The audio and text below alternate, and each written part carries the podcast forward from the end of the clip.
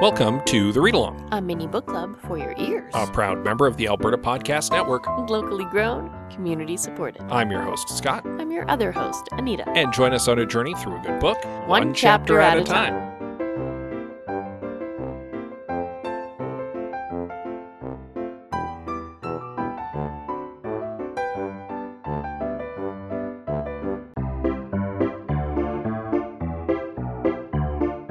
This episode of the Read Along is brought to you by Bloom. Want to get a handle on Edmonton's growing innovation scene? Take a listen to Bloom, Taproot Edmonton's newest podcast. Each week, hosts Karen Unland and Fiza Ramji will discuss the latest developments in efforts to solve new problems and diversify the economy. Find out who has invented what, who is investing in whom, and what is on the horizon.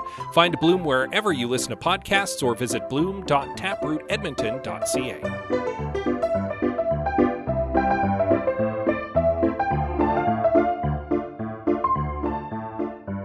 It has been a week, dear listener. Ugh. You ever had everything go wrong all at once? Yeah, like a bunch of little stuff that taken in isolation wouldn't be a big deal, Nope. but it all happens at once and the pileup is just overwhelming. Yeah, That's been like the last week, week and a half for us here at the it Read is. Along. It is a pile of molehills that has turned itself into a mountain. Yeah. Ugh. It's been a stressful day uh, leading up to the recording of this. The good news is, perhaps, pretty quick chapter. So, Yeah. all things considered. And so, this will probably end up being one of the shorter episodes It's for, true. for this particular book. But And uh, we are now two out of three major stressors dealt with. yes. So we're getting better. It's been a busy day. we'll put it that way.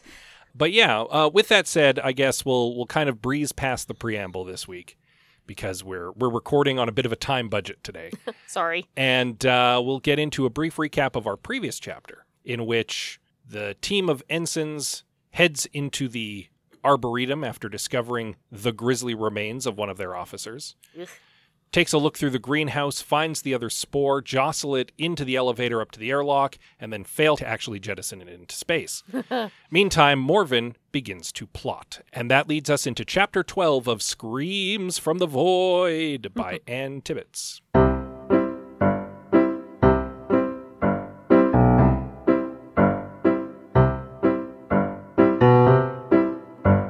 So before we get into what happened to this chapter, shout out to Ann Tibbetts, who actually did get back to us She did, which was very nice. on social media, thus confirming she is listening to these episodes. And also confirming that Nile is pronounced Nile. So Nita was right. Hooray. Now, in my defense, I'm sure I've heard it pronounced Neil before. Oh, it's so entirely possible. it could be that that is an alternate pronunciation, but certainly our author and thus the character intends for it to be pronounced Nile. And so we will proceed with that. Very good. Indeed. The chapter begins with Morvin striding into the office with all of the others. And Tamsin's like, hey, I just need a couple more minutes. And Morvin's like, nah, this is taking too long. So what we're going to do instead is have a mutiny. Well, he doesn't say it like that, but that is 100% what he does. yeah, basically. Uh, and Raina's immediately just like gobsmacked because she's like, Like- well, this is not what we literally just Whoa, agreed upon. Whoa, whoa, whoa, whoa, whoa. yeah, that. Uh, I was telling Scott earlier when we were chatting about the book, we should just retitle this book Morvin is Terrible because every single chapter, my notes are just about how terrible Morvin is. Yeah.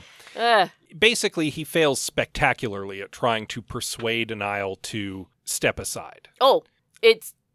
he comes off abrasive and arrogant and frankly power hungry and Niall calls him on that. As he should. And th- and here's the thing, Raina's correct in part of her internal monologue in this. She actually thinks to herself like I assumed he was going to pull Niall aside, have a private chat with him.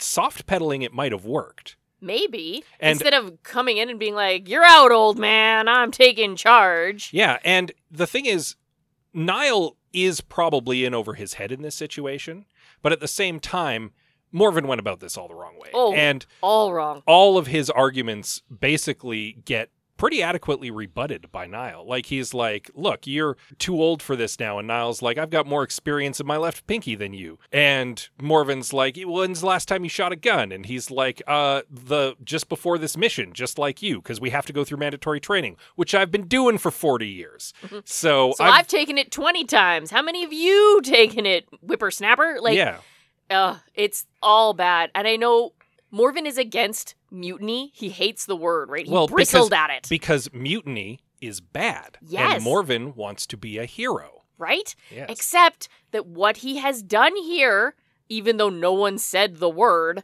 what he has done here is mutiny. yeah. That is exactly what he has done. And I mean, the the younger ensigns are also spooked enough at this point that they kind of fall in line with him because he's trying to take charge, and that's something that Niall hasn't been doing. Not really, because there's a difference between taking charge and and leading Yes, and simply telling people what to do.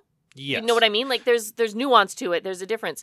Telling them they have to stay in the galley, right? And trying to keep everybody calm is one thing. Actually leading them to try and help them survive is something else. well, and Niall hasn't done that yet. And in in fairness to him, Yet.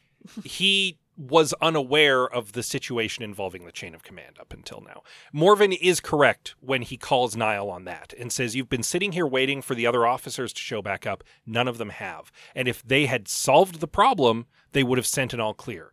They haven't. It's been too long. We haven't heard anything. We have to assume the worst. In that sense, Morvin is right. That's the problem with this whole situation though, is that Morvin is right just enough to be convincing, right? To sway other people to his side. Well, and Avram doesn't like Morvin, but is like, you know what? Nobody likes Morvin. Morvin is at least making it clear that he wants to try to solve the problem and he's going to be proactive about it. I'll go with Morvin.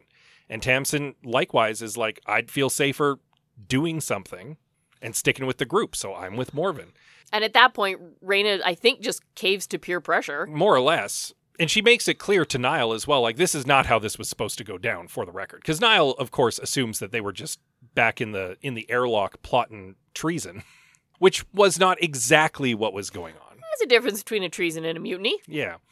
But he realizes that basically he's he's lost the plot here. Nobody's following him anymore and everybody seems to be falling in line with Morvin, so he just kind of like hangs back and grumbles about it.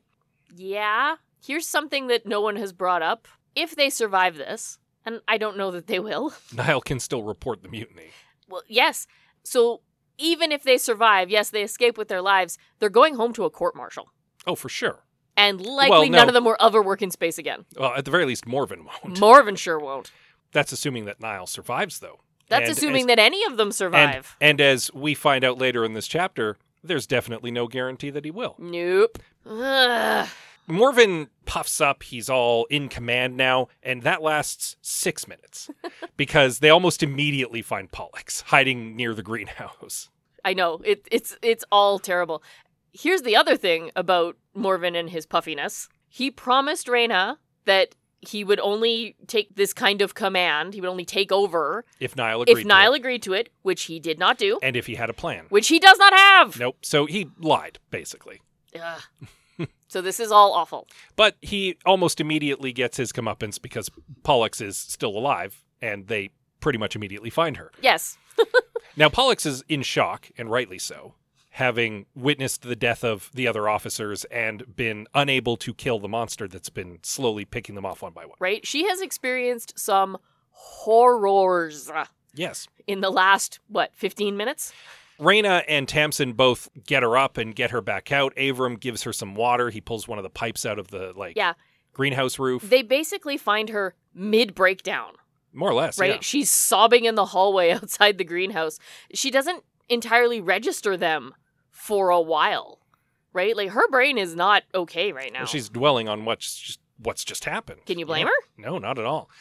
Morvin is very grumpy about this and very nearly locks Raina and Pollux in the greenhouse. in the greenhouse over it. yeah, that went to a very dark place very quickly. Yeah, Raina thinks he's going to slam the door in her face a second time out of petulance, and this time he doesn't because she kind of calls him on it. And he snaps out of it and then tries to brush it off, like, "Meh, you were just seeing things. No, my hand wasn't over the doorknob. And she's like, yeah, it was. Yeah, it totally was. And like lingered there long enough that you could tell he was considering what he was doing. Because as she points out, he gets rid of his ex, sufficiently punishing her for, you know, defying him. And he gets rid of Pollux. And he gets rid of the senior officer. well, not just the senior officer, his specific boss. yes, his boss in one fell swoop because if he locks them in the greenhouse, They'll die. they'll die. Yeah. Right? The creature will find them and they will die. Like it's dark. It's That's also- a dark thing. Like he would just casually leave people to be murdered. It's terrible. also very short sightedly self destructive because the fewer people they have, the lower their chances of survival. Yes. I actually wrote it in my notes. Like, what's really wrong with him? You should be trying to collect survivors, not create bodies, right? Like, I'm. It's going to be the same thing over and over again. Morven is terrible and very broken. Yeah, no, he's definitely one of the villains of our piece. But All of my chapter notes are all Morven is terrible and very broken. Pollux does start to come out of her stupor and begins to make it clear like, yes, I'm pretty sure I'm the only one left. Valda told me to run, which is why I ran, but I mean, it was already too late for everyone else. The flight crew is dead. Mhm. Confirmed, they're all gone. She basically lists off all of the death she's witnessed.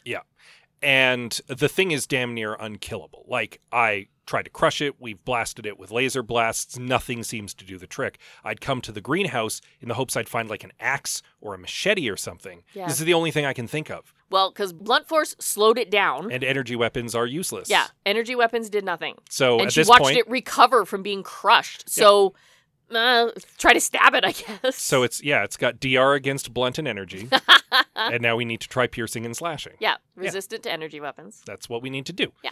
So uh, she also mentions like it's it's super tough, it's fast, it's got talons that are like razor blades. Mm-hmm. Yeah, metal-like talons. Yeah. She didn't like- even mention the teeth. We You- know we- it's got teeth. we need to try close combat at this juncture. And Morven's like, this is insane. This is absolute madness. And she's like, everything else hasn't worked. Yeah, basically she yells at him like, "I've seen it in action. Don't you tell me what to do." now, the other thing of note in this chapter is that Reyna names the creature finally.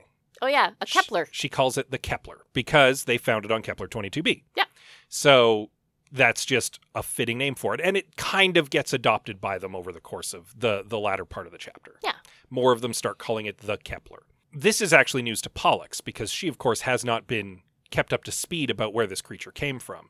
And she learns that it was, in fact, in one of the spores they brought up on the vines Yes, that they had found the the red trees. She brings up the red trees. and seems a little surprised by this. The thing that everyone else is surprised by, certainly Reyna, is how much the rash has spread over her body. Yeah. And she's like scraping off skin at this point. It's Ah. oh so yeah, itchy. she like digs her nails into her neck. Yeah. because it's so itchy. So she's not in a good way. And uh, as previously pointed out last chapter, uh, our good friend Morvin is started to itch from the slime. And in this chapter, so does Avram. So does Abram. I noticed that too. So good times. Everything is not terrible. Oh, everything is terrible. okay, so I did a little bit of back reading, if you will. Which is fully allowed. It's my prerogative as a reader to go back and check on things I've been told we before. we do not read ahead No, but before we, we, record. but we do read back. But we are allowed to look back at stuff, yes. okay, so I went back, uh, especially because the size. Remember, I was complaining about the size difference, how I expected it to be smaller and not take two people to move around. Mm-hmm. So I went back and found the description of it from a chapter or two ago. Here's how it's described it's spherical, quite large, shaped almost like an egg, but hard like a seed pod, and devoid of life signs. Direct quote from the book. All it says is quite large. And it uh, was found again on a on a tree and or vine, so I can see why because there's no life signs, it would have been mistaken as part of the plant. Well, okay. So technically, it was found in a crater. Mm-hmm. It was found in a crater uh, beside a large batch of red tree like saplings. Yeah. So she assumed That they were part of the life cycle of the tree. Yeah. like how if you find an apple lying next to an apple tree. right? That makes sense. Yeah. So it it absolutely makes sense. And why would she consider it a threat if it's just a seed pod? And if it's not Right. showing any obvious life signs, Exactly. So there we go. a hard egg-like pod. That was the part that stood out to me the most second time round. Shaped like an egg. Well, not just that it's shaped like an egg. The thing that's jumping out at me is the hard. Mhm. Because again, remember, it was found in a crater. Yep. And I had posited maybe it came from space. Maybe it maybe it did. was deposited there on purpose. Maybe. Um, But there were a bunch of them. well, yeah, but again, if this is if this is uh, some sort of alien bioweapon that is dropped on a planet and then allowed to just kill everything, No, it, it fits. a hard drop pod would be the way to deposit it, right? Yeah. Yeah. It's a good term for it. Indeed. All right. So our crew now is going to what? Head up to the flight deck, right? Yeah, so uh, Pollux basically takes command again, tells everyone, grab yourself a weapon. The decision is like, if they're going to try to eject the other spore pod, because like they've taken so long at this point, there's genuine concern it may have hatched in the interim, Well, it has been what two hours? couple hours. at least. So the only way to ensure that they can eject it, make sure they only have one problem on the ship, is to head up to the flight deck. Yep. So that is So they're gonna have to wade through all that carnage. kind of what they're going to have to do. Yeah, Yeesh. It's and gonna be that's gross. that's pretty much where the chapter Yeah. ends. Although, uh, the chapter ends on a very interesting comment from Pollux about how they have to find some different weapons, and she recommends body armor, which they don't have.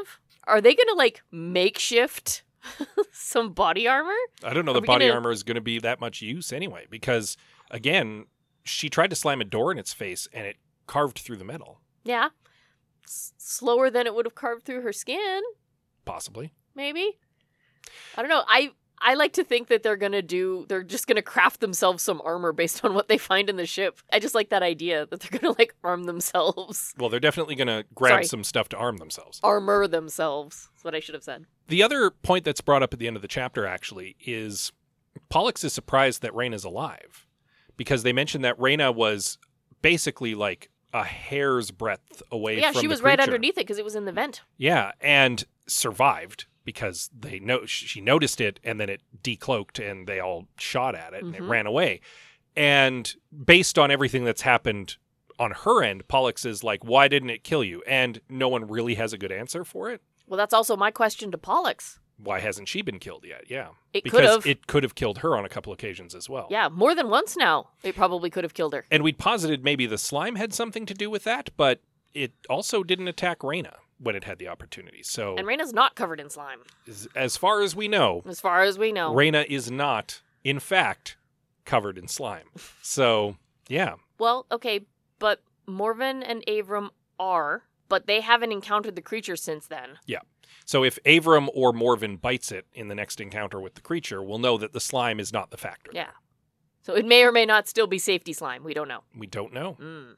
The plot thickens. Though it would absolutely figure that if it was the slime, Morvin would be one of the people who would then be immune to the monster. Ugh. I hate that. Doesn't explain uh, Reyna, though. Although No. Morvin gives her like a backhanded compliment there where he's like, eh, she's just quick like a bunny. Yeah, I don't know. I don't even know what that was. Yeah, Reyna's like, "Uh, I don't know what that is. but uh, yeah, bit of a quick chapter. That's okay. We still had lots to talk about. Yeah, but uh, also a bit of a shorter episode because that's, I think, more or less where we're going to wrap it up. Yeah, well, the chapter is over and we've discussed the things. Yeah, but as I mentioned, we're also on a bit of a time budget for this particular record, so this is a good cutoff point for that. So you want to read up on chapter 13 in time for next week. In the meantime, you know, the creature came out of a pod, but there's another type of pod, and that is a podcast. Hey, segue. so smooth. Anyway, there are a lot of great podcasts, both locally and abroad, that uh, don't generally get the kind of attention that they deserve because they're maybe more of a public service sort of thing. Yeah. And uh, those podcasts deserve a little bit of love. And the Edmonton Community Foundation uh, has generously offered up some of their ad time to some of those podcasts for them to get a little shout out. And Nita's got one for you right now. With Pod Power, our sponsors are making it possible for us to amplify the voices of Albertans and Alberta podcasters. This episode, the Edmonton Community Foundation is helping us give a Pod Power shout out to Your Forest. Your Forest is a podcast about the natural world. Hear stories about the environment, renewable resources, conservation, forestry, hunting, fishing, and more. This is a podcast for those who cannot live without the joys and wonders of all wild things. Find Your Forest wherever you get your podcasts or at yourforestpodcast.com. That's yourforestpodcast.com. yourforest.com. And I should point out that your forest is one word, Yes. just to help you search it out. It's one word. Just another good podcast talking about good stuff. Yeah. Yeah. You can uh, probably seek out other podcasts local to you if you're not in the Edmonton or Alberta area. Oh, probably. Yeah. And, uh, Everybody has a podcast nowadays. and as we've said it before, we support local. So, Absolutely. yeah. Uh, you can also support us by heading over to albertapodcastnetwork.com and finding all of the other great podcasts that are part of the network. While you're there, you'll likely find one or two that are worth checking out. You can download them on your podcatcher of choice. That's also probably where you're catching our pod. Makes sense. You could give us a little rating and a review. Oh, we'd like that. Please and thank you. Yes, we would like to give you a please and thank you via social media. Yes, we are on Twitter, Instagram, Facebook, and Goodreads. You've heard me list those off before. We are at the read along on most of them, easy to find. Let's not assume that this is not the first time someone's listened to the podcast. Fair enough. Though, weird time to jump in mid book, but still. Agreed. Uh, you can also reach out to us via email. Yes, we are the read along at gmail.com. And with that said, as always, we love you very much, and we'll see you next time. Someone do a diagnosis of Morvin and send it to me. I want to read it.